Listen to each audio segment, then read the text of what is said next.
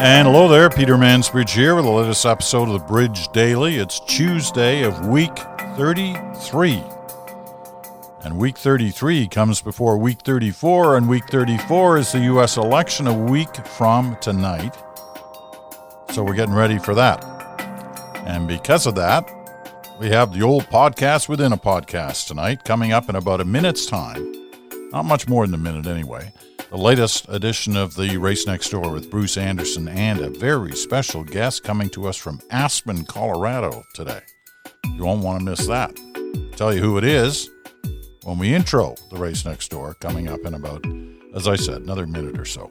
But I wanted to give you first a heads up on the latest uh, story circulating about masks because I think we're getting closer because of the increasing numbers, both in this country and south of the border, really significant, huge, big numbers south of the border.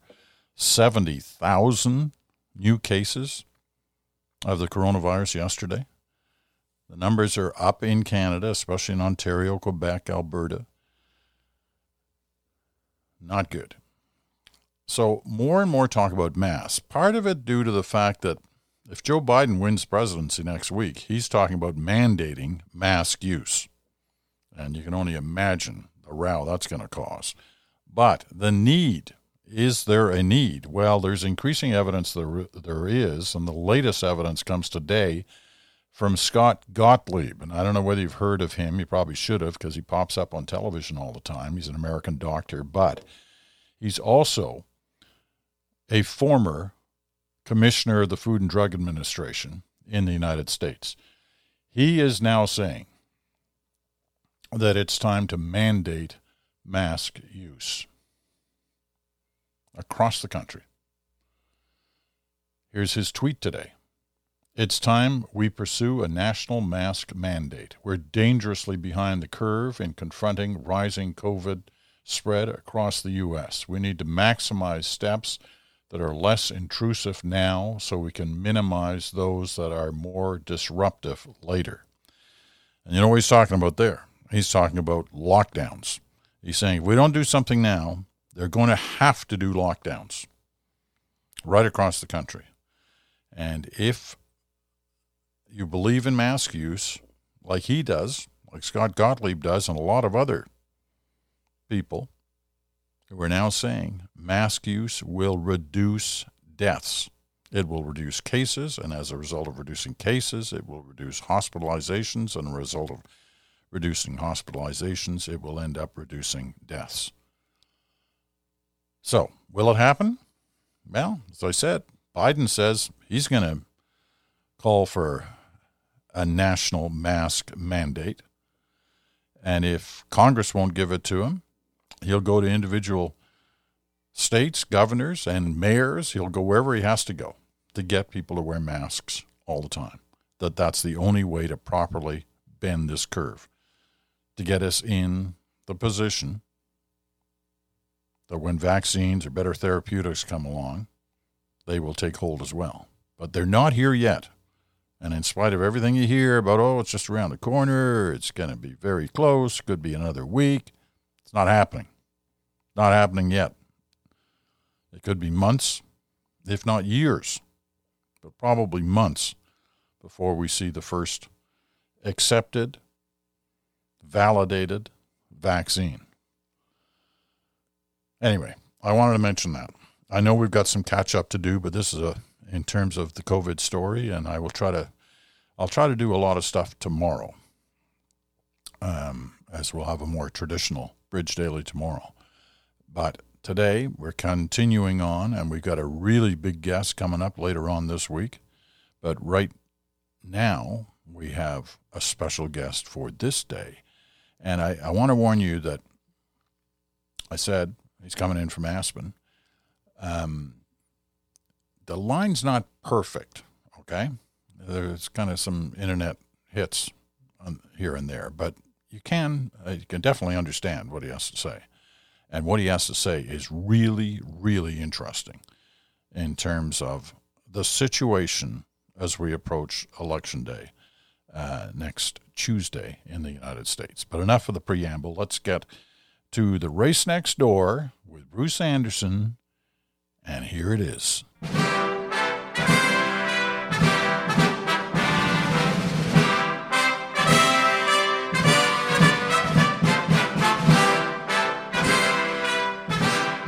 Well, here we are. We're only a week away now, a week tonight, and we'll be sitting there watching the results coming in on the U.S. election. Will it be Trump? Will it be Biden? Well, we'll know. Well, we should have a good idea anyway one week from tonight. It may take a little longer than that, but you never know. We got a special guest tonight to talk about the various events surrounding the U.S. election. Bruce Anderson, of course, is in Ottawa but in Aspen, Colorado, no less. Aspen, Colorado. The former ambassador from the United States to Canada, Bruce Heyman, is with us. Ambassador, good to have you with us. Greetings, Canada. So good to be back with you, even though it's virtually.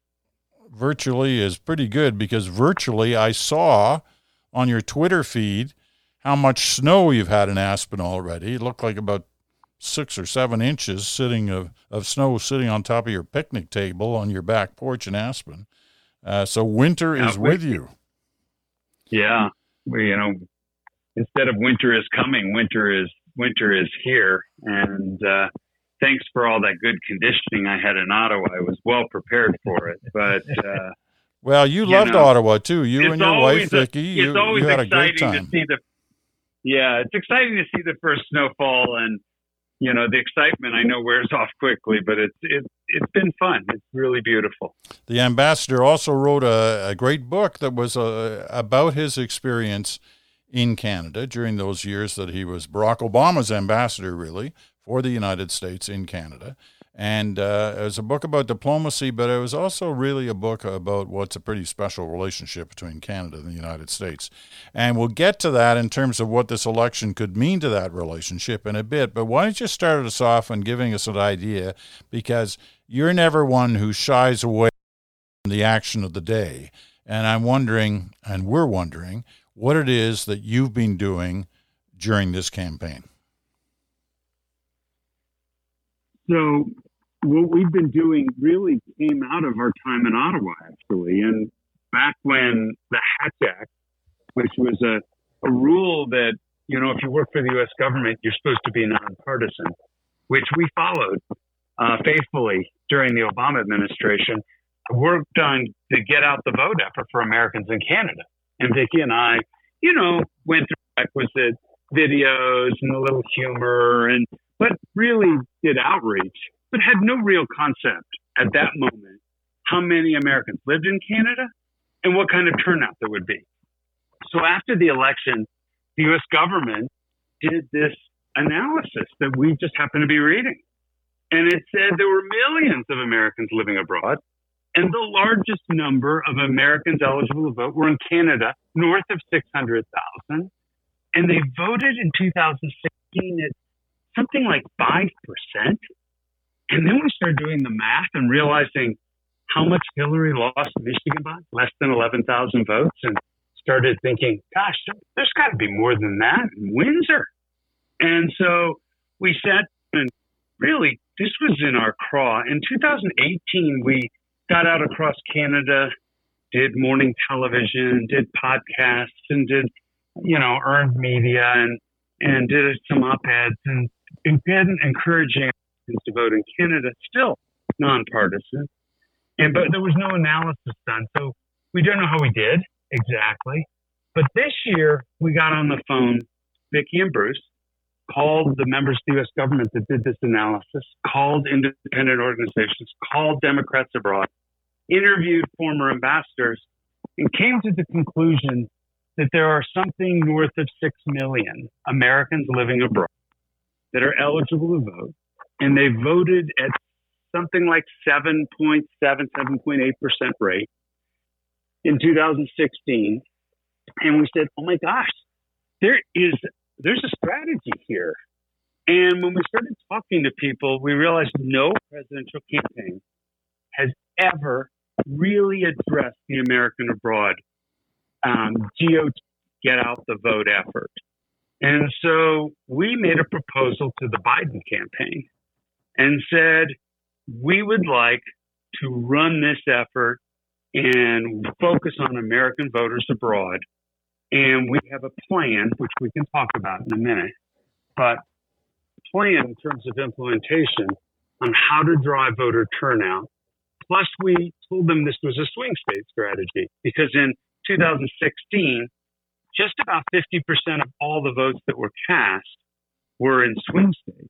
And the number one state by a lot was the state of Florida. And so we made the pitch. I don't know if it was one of those that we're the only ones raising our hand for something.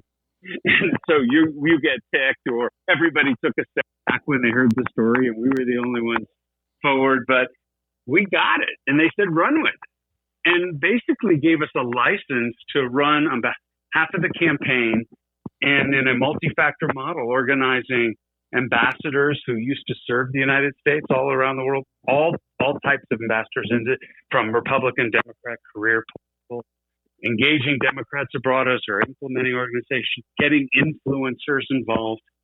And so that's what we've been doing, literally day and night, literally for months now, for you know just about six months, and that's all we've been doing all the time, engaging Americans living abroad for the Get Out the Vote effort. Uh, it's a stunning number in terms of the, uh, the the numbers just in Canada, if not around the world. Let me ask you one quick question before Bruce jumps in here, and that is when you're out trying to have this impact on Americans who can vote who are living outside of the United States, is there anybody trying from the other side to do the same thing? The, the weird thing is the answer is no maybe with the exception of a little bit of disinformation we've seen in some markets around the world. There's a little bit of a nascent group of, uh, you know, pro Trump, you know, get out the vote effort in Israel. But aside from that, um, it's impossible for them to replicate what we've done in a short period of time without spending untold fortunes and even then, I'm not sure how effective it would be because of the data that we have is that most Americans living abroad are more progressive in in nature than Americans living at home. And so the numbers are looking 75, 80, 85% pro Trump, excuse me, pro Biden, anti Trump. And so, you know, it's just a matter of education and then facilitation and then helping them along, which uh, that's what we're doing. And we've been able to, we have a stand up organization. Democrats Abroad has 200,000 members globally. We have an 18,000 person volunteer force right now. And we have um, more than 200 ambassadors plus partners who have served every administration going back through Jimmy Carter and uh, career and political. And this includes the Trump administration. And then we have all these artists and social media influencers doing postings. And so I don't think anybody could do this on the other side at this level. So we have a kind of an open runway. And uh, with, with very little fight over there, we've had some challenges back in the U.S with voter suppression type issues, you know, at the state level and local level. Remember, everybody votes where they last lived in the United States. And if they didn't, they grew up outside the United States and didn't live there, they vote from where they're 37, 38 states. You vote from where your parents last lived. And so, you know, you've got thousands of individual, you know, vote registrars and offices that you'd have to you know, start circumventing and doing things. So there's a little bit of that, but you know, no, we've had a pretty good open runway here. Bruce, well, Bruce, uh, I'd love to uh, to ask you a question. I just want to start though by saying that it's great to see you again. When you lived in Ottawa, we had uh, a great time getting to know each other. We uh, were uh, fortunate enough to kind of spend a number of evenings having dinner together and talking about the relationship between the two countries. And, and I was really struck by the public spirited way in which you approach your job. And I'm so delighted to see you continuing, you and Vicki both continuing in that spirit. Um, now that you're, you're not here in Canada. And, um, you know, I know that there are a lot of Canadians like me who really welcome and appreciate the effort that you've made using your voice to talk about the Canada US relationship and who also admire from a distance what you're trying to do to promote voting. And that's kind of really where I wanted to go with my, my first question for you is, um, I was watching coverage today. I, it's kind of like every day is doom scrolling for me watching the U.S. election and just kind of hoping that there'll be a little bit more, just a smidgen more good news tomorrow than there was yesterday. And so far it's going okay, I think. But the thing that struck me today, these long lineups of people who are out there exercising their franchise against a concerted effort by the state, by the government to prevent them from voting. And I know that this has gone on for a long time in one form or another, but it doesn't feel to me like it's ever been the central strategy uh, of an incumbent president to try to prevent as many people as possible from voting. And so I think your efforts are really timely um, and very appropriate to that circumstance. But I wanted to kind of ask you when you see that, and when you see everything else that you've seen for the last few years, is this election, as it feels like to me, you know, one of, if not maybe the most important one in the history of your country? I'd just like to hear you talk a little bit about that, if you don't mind. So many thoughts on your comments, and always so thoughtful the way you raise it and weave it. Let, let, me first say that the, the Republicans for a long time have recognized they don't have the numbers the Democrats do. And so, how do they win? They do it by both legal and some nefarious ways of one, making sure their team gets everybody out to vote they possibly can, and two, try to circumvent the vote for the other team. Either discourage them or make it incredibly difficult, knock them off the rolls, limited the number of polling places with large communities of Democratic voters, uh, gerrymandering, everything they can do because they don't have the numbers. And so they are trying to work the system. What Donald Trump is effectively doing is he's saying out loud what a lot of people I think have been doing a long time in the Republican Party. It's just they they tried to do it and say it in back rooms. I think the shocking part, which is a little bit of Donald Trump in the way he plays, is he says everything just out loud. And bad, not very much good, or indifferent, but he says it. And he says it out loud. I will say it's the most important election of my lifetime. And perhaps in the history of our country, albeit a lot of people talk about the election of 1864 during the Civil War and the future of the country and the Union. But in your lifetime, the most important. Not my lifetime. You you may look at me and think I was there in 1864, but that's not true. It's not true.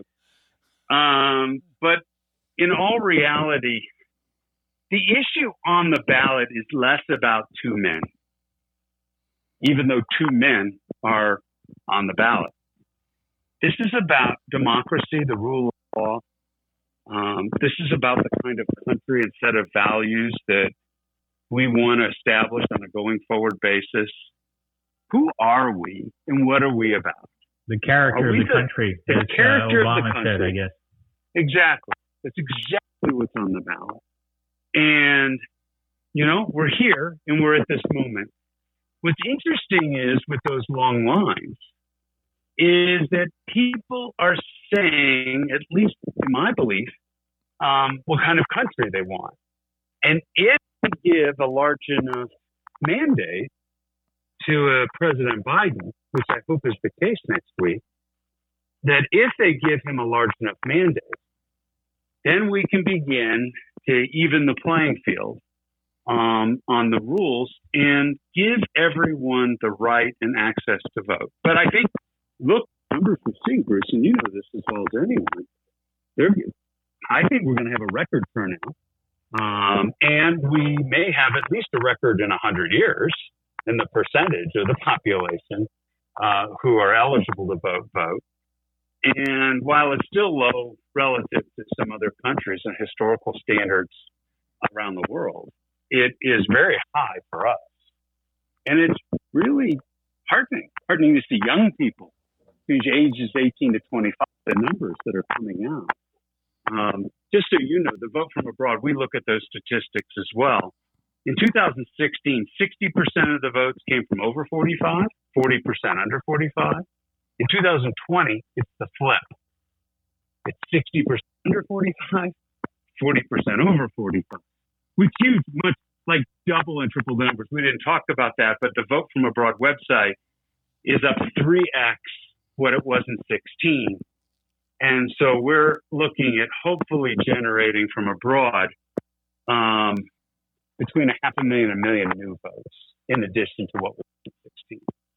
And so, but the youth engagement has been quite encouraging for democracy and where we are. So let's see how it plays out. You never know whether you've cannibalized votes on the, the waiting in line side from November 3rd or you've added to the vote turnout. And I guess we'll only know that yeah. when we see what happens on the third. Well, it's hard. I, I, I know, uh, Peter. I want to let you get in here, yeah, yeah. but I just wanted to pick up that one thread on the the early turnout. I do think that there's a. It's hard not to be optimistic looking at those lineups and seeing the data rolling in about how many people are voting. I, I saw something a little earlier this afternoon about 80% of the 2016 turnout in Texas has already voted.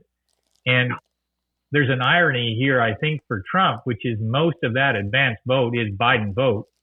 And a lot of it is probably going out um, because of the pandemic. And the more he looks like he doesn't care about the pandemic uh, and wants to change the channel from the pandemic, it feels to me um, this is a kind of a self defeating position that he's taking. And, and, you know, we can get into the psychology of him a little bit later, but uh, good for you uh, to be doing that. And, and I do want to kind of follow up with a couple of other questions. But Peter, why don't you uh, you go ahead? Well, I just wanted to uh, check one thing uh, with the ambassador, and that's you know the puzzle for a lot of Canadians. Um, that's not to say there aren't some Trump supporters in Canada, because there are some, but the overwhelming numbers are uh, for the end of the Trump era in Canada. That's the what I've seen, the data I've seen, the data that uh, Bruce has collected. Most uh, Canadians would like to see uh, the Trump presidency end. The puzzle that a lot of Canadians have is why is this even seen to be close right now? Uh, you know, I mean, the numbers are certainly seem to be in Biden's favor, but people are kind of edgy and nervous. They learned from 2016 not to assume anything. Uh, and so the assumption is, if there is one, is that it's probably a little bit closer than the numbers would seem to indicate. And that's the puzzle. Like, why is it even close given the record this president has had on almost everything and certainly on, on uh, the coronavirus? Why is it so close? So I, I would answer that in, in a couple of buckets. First of all, um, I think in the U.S., people are more partisan than in Canada. While there are people who are liberal and they'll vote liberal for their whole life, and it just doesn't matter, you know, who, you know, you're putting up as leader, that they'll vote liberal or conservative or NDP. But the fact of the matter is, I sense in large part that isn't as much the case in Canada as is in the U.S and especially at the core Republican side, I, I, I, would suggest that they anybody that they would nominate, they would support because it would be the nominee of their party. That's point one. Point two is that we have a lot of special interest voters in the country that may vote along certain lines. If you're pro-choice or pro-life, if you are anti-tax uh, you know, or you have other certain beliefs, this president may be delivering on those individual issues for you, even though his behavior in every other area is, you know, abhorrent. you know, you kind of go with it because this is your important issue and, and he's delivering for you.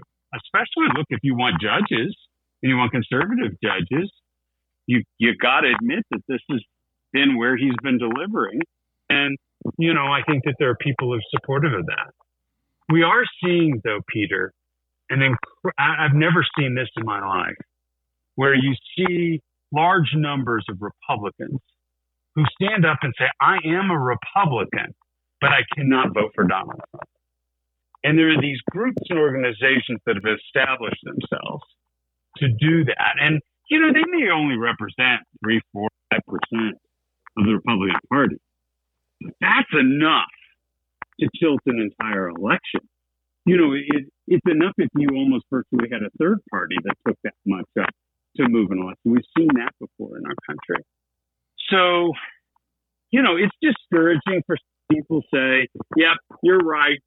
He dot, dot, dot, dot, dot, does all these incredibly awful things. And, but I'm still supporting him. And you're like, what are you thinking? Um, but you know, you can't get caught up in that you've got to, you've got to understand that that we are a center right country, where I think Canada is a center left country, and some of those individual policies. You hear the language, knowing that the U.S. is a center right country.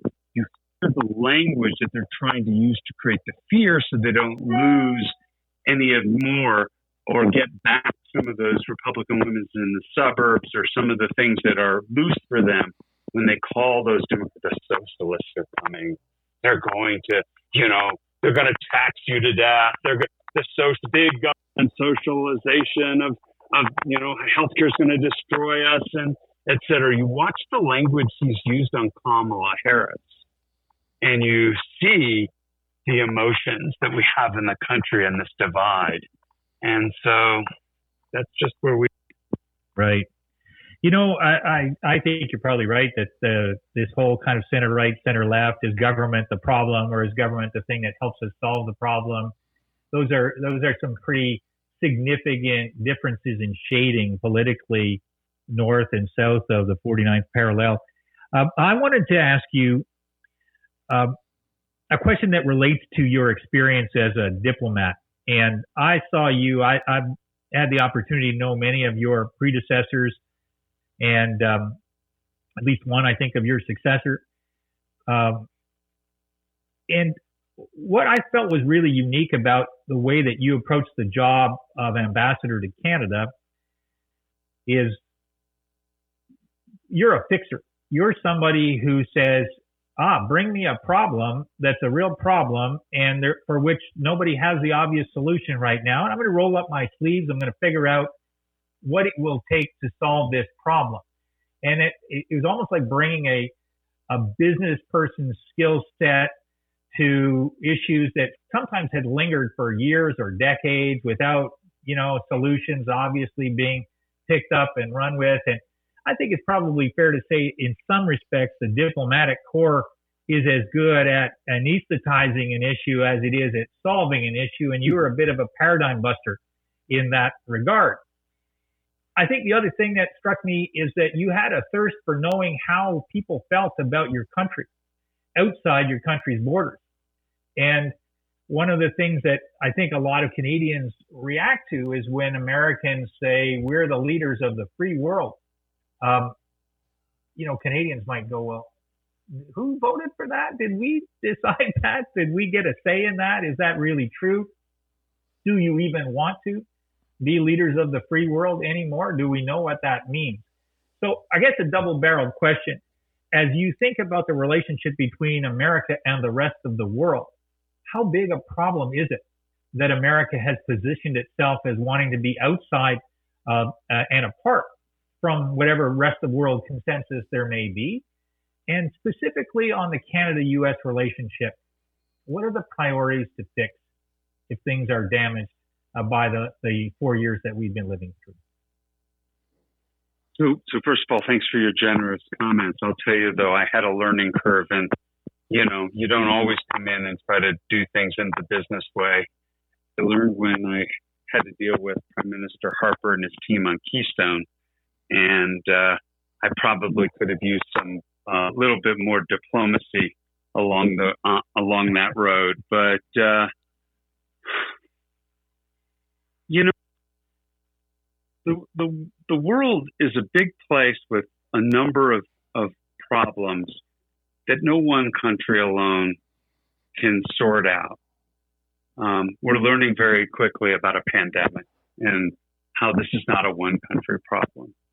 We're also facing um, a real crisis with regard to climate change and man made. And this is not a single country problem. And then we have other other issues. And it's all about creating alliances and partnerships and coming together and dealing with those. And in the world I was in under the Obama administration, we we tried our best to tackle the large problems of the world in a multilateral way. One perfect example of that was my working relationship, which I so valued, with Rona Ambrose. And when he and I worked together to try to talk about Canada's participation in Ebola effort and how we all came together on that money, resources, talent, doctors, understanding the risks of a pandemic. And I, I, will tell you, it's scary to watch what Donald Trump has done over these last years. Not only has the U.S. pulled away, but we've created this vacuum that sits out there. And I don't think it's really been filled yet, fortunately. And uh, the Chinese have become more aggressive as we, but they haven't filled that entire large vacuum. The Russians have been you know, troublemakers, but they haven't filled the vacuum, and nobody in Europe has stood up. The vacuum still sits out there, and I think that there's still a tremendous opportunity for the U.S. Uh, to come together. We're going to have to do some repair work for our relations internationally and rebuild the trust component, which is not easily done. It cannot be done overnight, and it'll have to be demonstrated we're going to have to not just talk, we're going to have to do. But I think we're going to need to do that. And we've been most successful in doing that with Canada at our side as a partner, as someone we can look to to help us accomplish some of the toughest goals that we've had. Look, while I was ambassador, conversations of, you know, opening Cuba were happening between the U.S. and Cuba in Canada. And I deeply recognize the role Canada has played historically with us at our side, and also, you know, helping us in doing things and communicating with third parties, which we don't either have the access to or have the relationship. Look, we're going to have to deal with China. We're going to have to deal with climate change. We're going to have to deal with the Middle East and and and in Iran, who is now not handcuffed at all with a nuclear deal. We're going to have to repair and figure out how we're going to enhance NATO and dealing with Russia and what are we going to do there. Um, remember uh, my last uh, big meeting in Ottawa with Obama just prior to his speech, President Obama, excuse me, just prior to his speech before Parliament was called the Three Amigos Summit. Now, can you even imagine having a summit under Donald Trump with the president of Mexico and the prime minister cannot call it even the Three Amigos Summit. I mean, there are no amigos here. And so we're going to have to rebuild the North American set of relationships. You know, it's not just about the trade deal that was extracted or, or, you know, negotiated, but it's about the relationship. And so the role of Canada is large, um, but it has to be large in partnership. The first thing, the very, very, very first thing that we need to do is we've got to start tackling with a plan, a strategic plan, and then tactics this, this pandemic. Because this pandemic has effectively closed our border, not for trade, um, but for non essential. And you quickly realize how many people are deemed non essential. The importance of the border. And you know, I think that that's the first thing we have to work on together. I think we're going to be partners in global climate change. I think we're going to be partners in NATO. I think we're going to be um, partners in having to counteract aggression by China. I think we're going to be partners in a lot of things, and we will need Canada more than anybody even knows. Um, but I think the Biden team knows, and uh, I know they do, and I know how much he values the relationship because I was with him with Prime Minister Harper, and I was with Vice President Biden with uh, Prime Minister Trudeau, and both times in Canada, Vancouver, and Ottawa. And I can tell you, it isn't about Biden presidency is not going to be about you know what party you are. It's going to be about working together. It's going to be about finding paths for um, for collaboration and by and binational work that we're going to do on a nonpartisan basis.